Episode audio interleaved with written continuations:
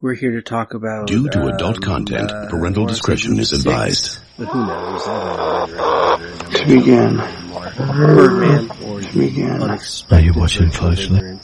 How to start. I just Once again, my guest, Professor Sarah What plaything can you offer me today? In Life Itself, a memoir, Roger Ebert begins. I was born inside the movie of my life. I was born a poor black child. The visuals were before me, I was born in it. Molded by it. the audio surrounded me. The plot unfolded inevitably but not necessarily. I don't remember how I got into the movie, but it continues to entertain me. At first, the frames flicker without connection. We all are born with a certain package. We are who we are. Where we were born, who we were born as, how we were raised. We're kind of stuck inside that person. And the purpose of civilization and growth is to be able to reach out and empathize a little bit with other people. And for me, the movies are like a machine that generates empathy. It lets you understand a little bit more about different hopes, aspirations, dreams, and fears. It helps us to identify with the people who are sharing this journey with us.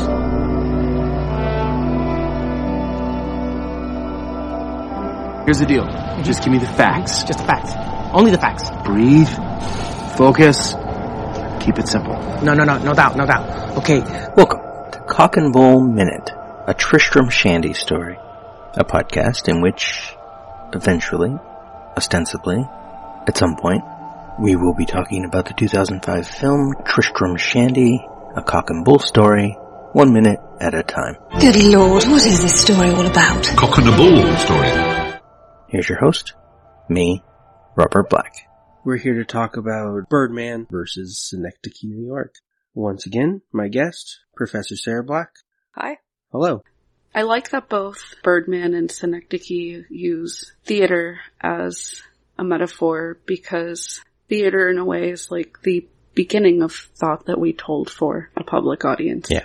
We see love through theater, messiness, and just like life, all the mistakes are laid bare. And of course, Mhm. our, our daughter Sarah does theater, and she said what she likes about it is you just, you have to be on all the time and you get that immediate connection and feedback and interaction. And if you screw up, guess what? They see it. It's not like you're going to do another take of it. And that's life too. You might get to make amends. You might get to have another chance, but your mistake is still out there and people are shaped by it and how they Hmm. communicate with each other later on are going to be partly based on those mistakes and those Yeah. choices that we make.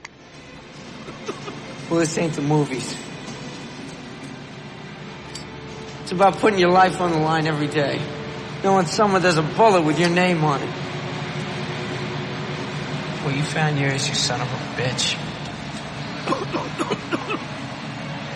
When I like those assholes in the movies.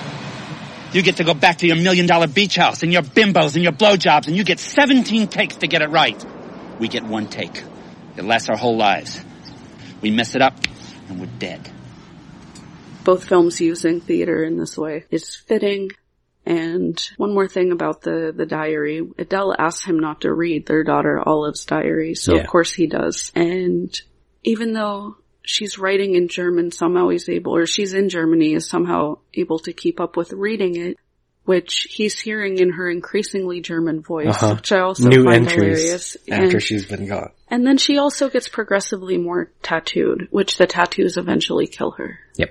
Ich bin sicher, Mary hat's dir gesagt. Ich habe Blumentattoos, die sich entzündet haben, und sie starb. Ich auch. So ist das Leben. There's a lot going on in this film. Yeah. it's hard to keep up with it. Yeah, the tattoos die first. And what's with Adele's paintings being so tiny? Um, I think as a as a visual thing, it's sort of a, a juxtaposition with Caden's play. Is his Mhm. play just keeps getting bigger and bigger, That- but yeah. also gets tiny because he has to keep putting a small version of his play inside his play inside his play, and she's she's producing reality in these tiny, Tiny, little things, Yeah. which were apparently real paintings for the movie as well. done for the movie. Which I guess is another, just playing with reality, just like memory and time and everything else. Our perspective is going to be based on a very specific, Mhm. just spatial reference. So, I mean, there can be, can you give another cliche like an entire universe inside of an atom, but then we can look Kid next to you passes you a joint and gives you this, hey, uh, listen man, how do I know that this whole planet isn't conceivably just like an electron in some other atom? You want to get the hell out of here with that kind of talk, Freud? I'm high. I don't need this kung fu shit right now, okay, grasshopper? How do I know what color blue is to you? It's the color blue to me. Yeah, check the crayon box, ass, alright? I'm fucking high over here. I like I like her art form as an art form. Like I want to go to an exhibit like that because essentially you have to look at the painting before you know what the painting is, Yeah. And then you have to look closely to even Yeah. get it. So you have to focus. Must focus. Concentrate. Focus. Most important. You can't just be like across the room experiencing this giant thing. You have to narr- like be just there with the painting. That's what theater and film is when it's Mhm. good as well. It's an immediacy to Yes. painting. Completely give yourself over to that and you become part of this world. And I think that's what I also love about Charlie Kaufman is though his worlds are so absurd, I enjoy being part of them. Mhm. It's like a really great film will take you outside of your own head for a period of time and put you Them in, in a shared space with, yeah. and he's brilliant at that. We said a couple episodes ago, like the closest of his films that takes place in like reality is maybe adaptation, but essentially that's taking place in his head. And we do you say all of the characters in his world are his subconscious. Caden's? Yeah, and are all the characters in all our worlds just our subconscious renderings of I, them? I don't think in his literally they are, but yes. I think that's how they represent because they, they are ver- I mean, there's versions of him and there's ver- versions of Hazel and then those lines between the different versions get mixed a couple times where, uh, what's the guy who's playing him? I forget his name. Who we first see in that scene with his daughter when, it, with the green coat you keep talking about. Yeah. But he is having an affair with the real Hazel, which is a problem because the Yeah. fake Hazel and the real Caden aren't having. And then at the end, Caden himself gets replaced. It's difficult to deconstruct because if all characters are his subconscious, then, or if all characters are all of our subconscious, to a degree, we all have a form of solipsism syndrome, which is an actual psychological condition or state in which a person feels that reality is not external to his Yeah. or her own mind. And people are more likely to have solipsism syndrome if they've had periods of extended isolation or loneliness.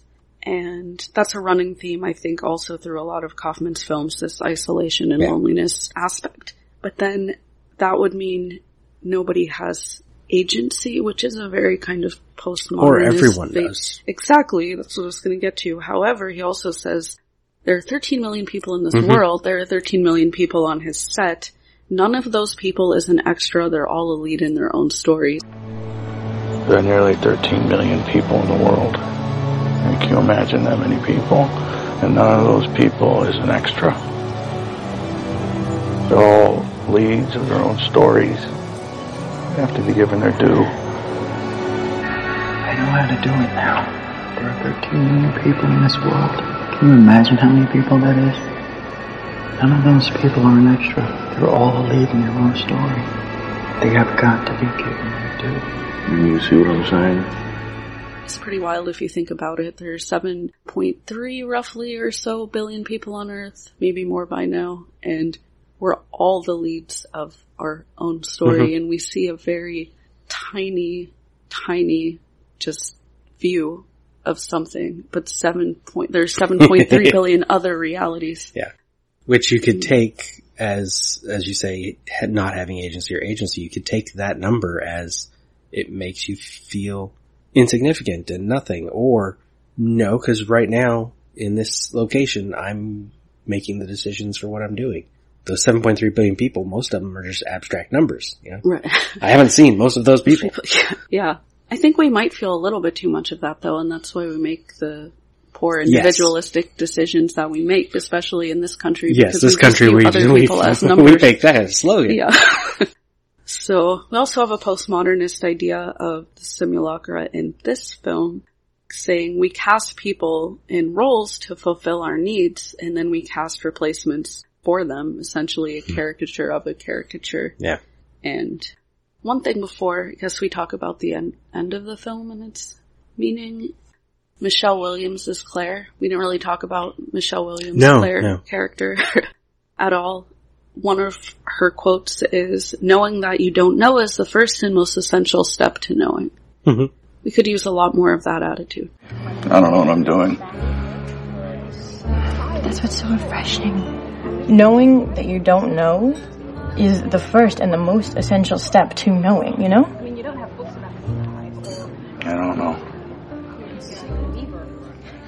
The story of how Claire became Claire, I believe she's in the restaurant talking about, talking to him about how, maybe she's somewhere else. See, memories are You mean where she first comes up? Yeah, where she's. well, she's in Death of a Salesman. Yeah, but she, when she's with Caden and she's explaining how she became, Oh, yeah. like how she essentially became an actress and took, it reminded me of Leslie scene. Hmm, yeah. So she also tells Charlie excitedly, I used to be a baby during her mother's funeral. and the casket is a tiny baby sized casket even though her mother's supposed to be. Yes. So, another fun bit of surrealism and playing with reality there. Michelle Williams as always does a great job. In the only flashback in the movie, or in the play. Yeah. I'm not entirely sure if that's in the play.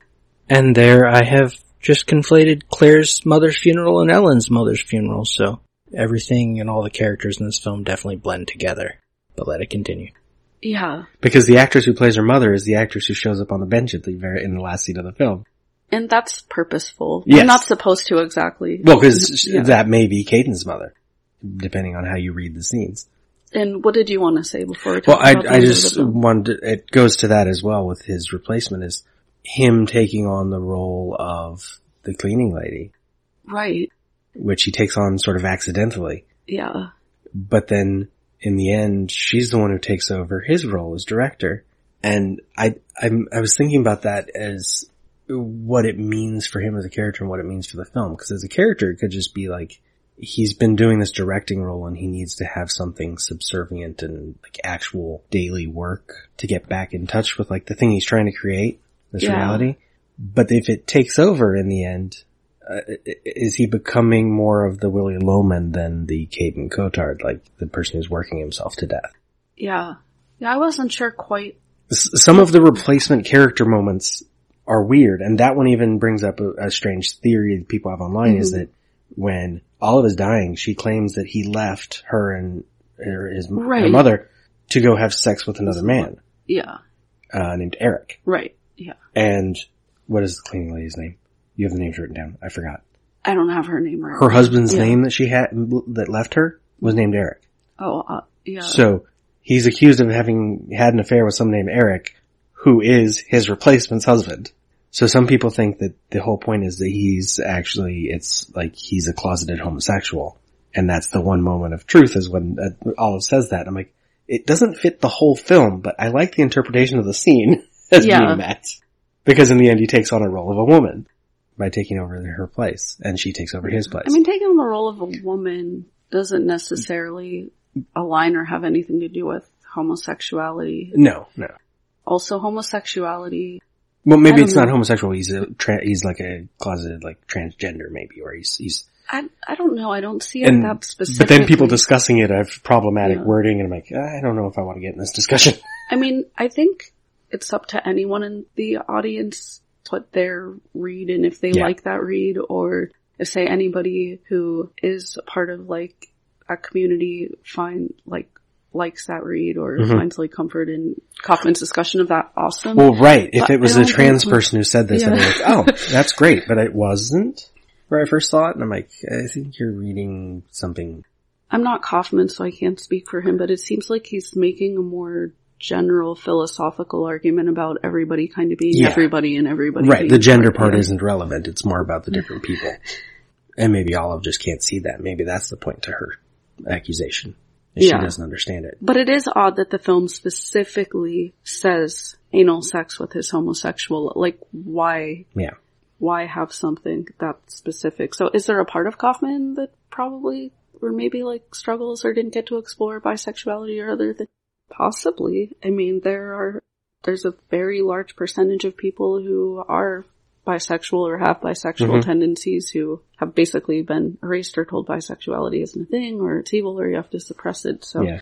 could he have that part of his psyche? Abs- absolutely. Or if not Kaufman, yeah. is, does Caden. You know, you could read this Oh, right, right. Caden. That's what I meant. Oh, okay. I thought you were character. deliberately No, I have no idea. No, no. Yeah. I mean, Kaufman put that scene in because Yeah. Caden. Yeah. Yeah, when I realized that the, that the, the name Eric was also the husband, I'm like, oh, okay.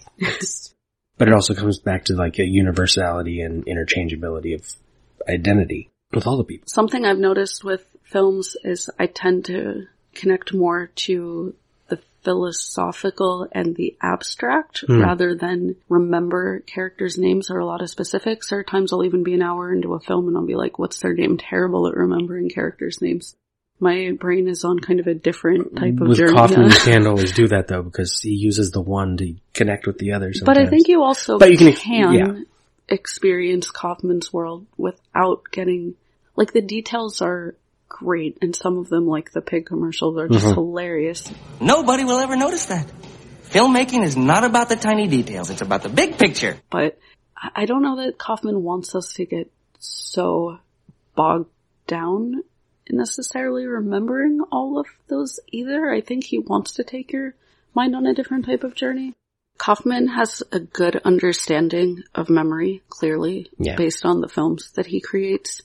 So I feel like he would understand that humans aren't, even in short-term memory, equipped to remember specifically that many details.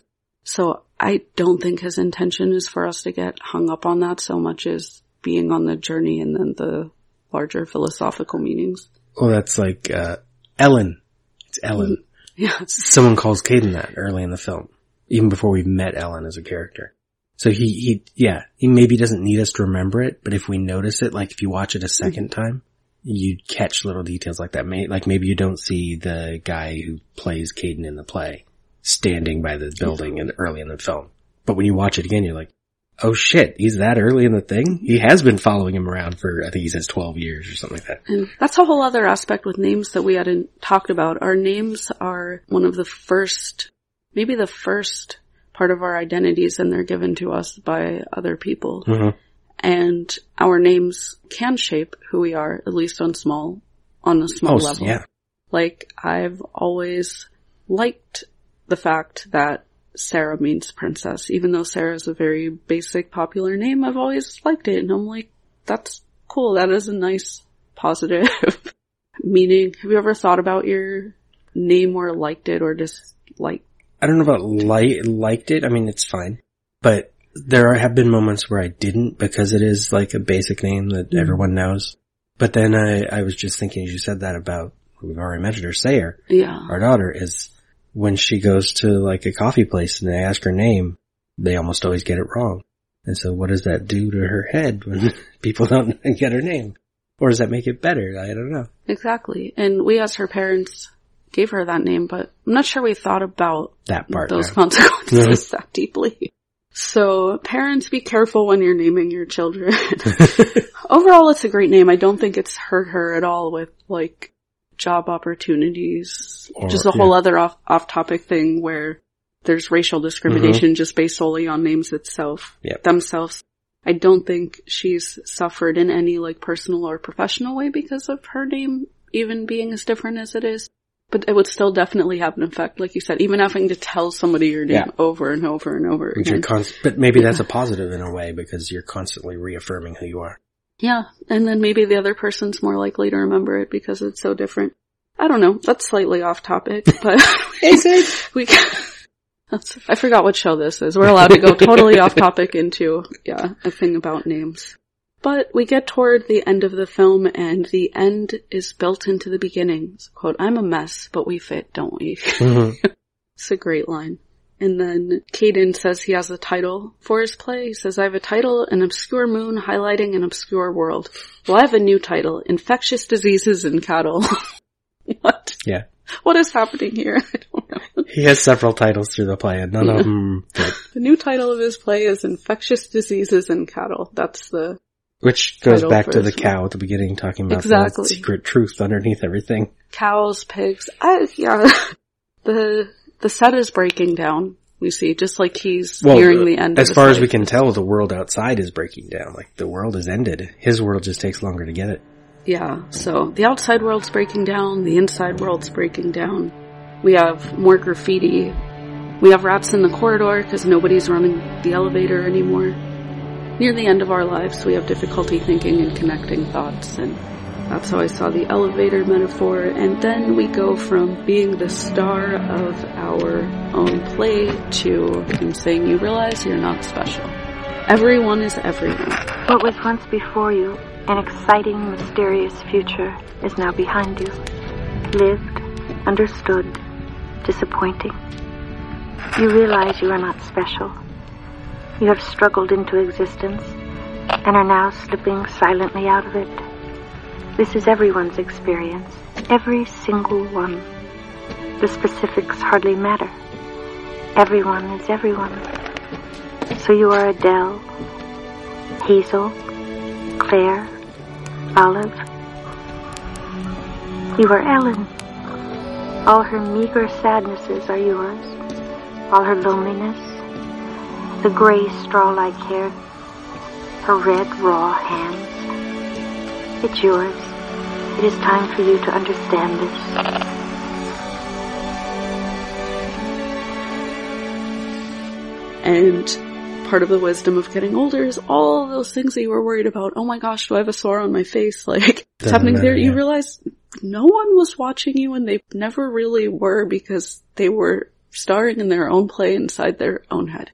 And even if somebody looked at you and they were like, wow, you have a giant, that person has a giant set on their face, likely it was a fleeting thought and not anything they were thought of beyond. Right. Even Yeah. if it fascinated them that entire day, is that everything that connect with you? If they know you, probably not. yeah. If they don't know you, who cares? Exactly. I don't know though, in 2020, in the time this film's come out with social media and now everyone really is feeling like everybody is watching them and Mhm. our socially constructed images who we are.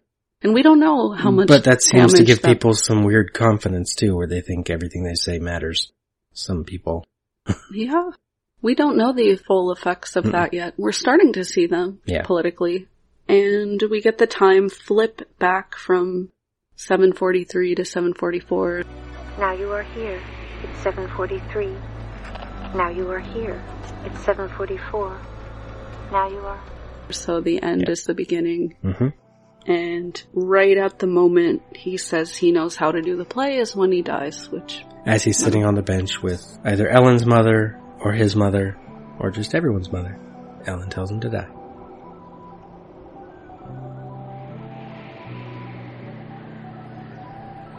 I know how to do this play now. I have an idea. I think. If every Die? So, we know the answer to this one, but still have to ask, which one's better? Well, I think for me, we know it's going to be resoundingly Synecdoche, New York. To be fair, I went into watching both films, liking Charlie Kaufman and remembering, but not remembering why, because again, I have a terrible memory for details when it comes to films. One of the things with, with you and I is like you would be quoting movies with your son. I mm-hmm. don't remember movie quotes. I remember feelings from movies. I remember themes from movies. I remember things I've thought about, like, but I don't Well, you gotta know the particulars. but maybe I don't. We can be different on this. I don't remember the See, I hope the particulars. listeners don't. got that, because I just Yeah. quoted Birdman. Oh, nice. cool. See, I already didn't get that even though we just talked about it. I was like, hey, that's kind of rude, but no, I'm just kidding.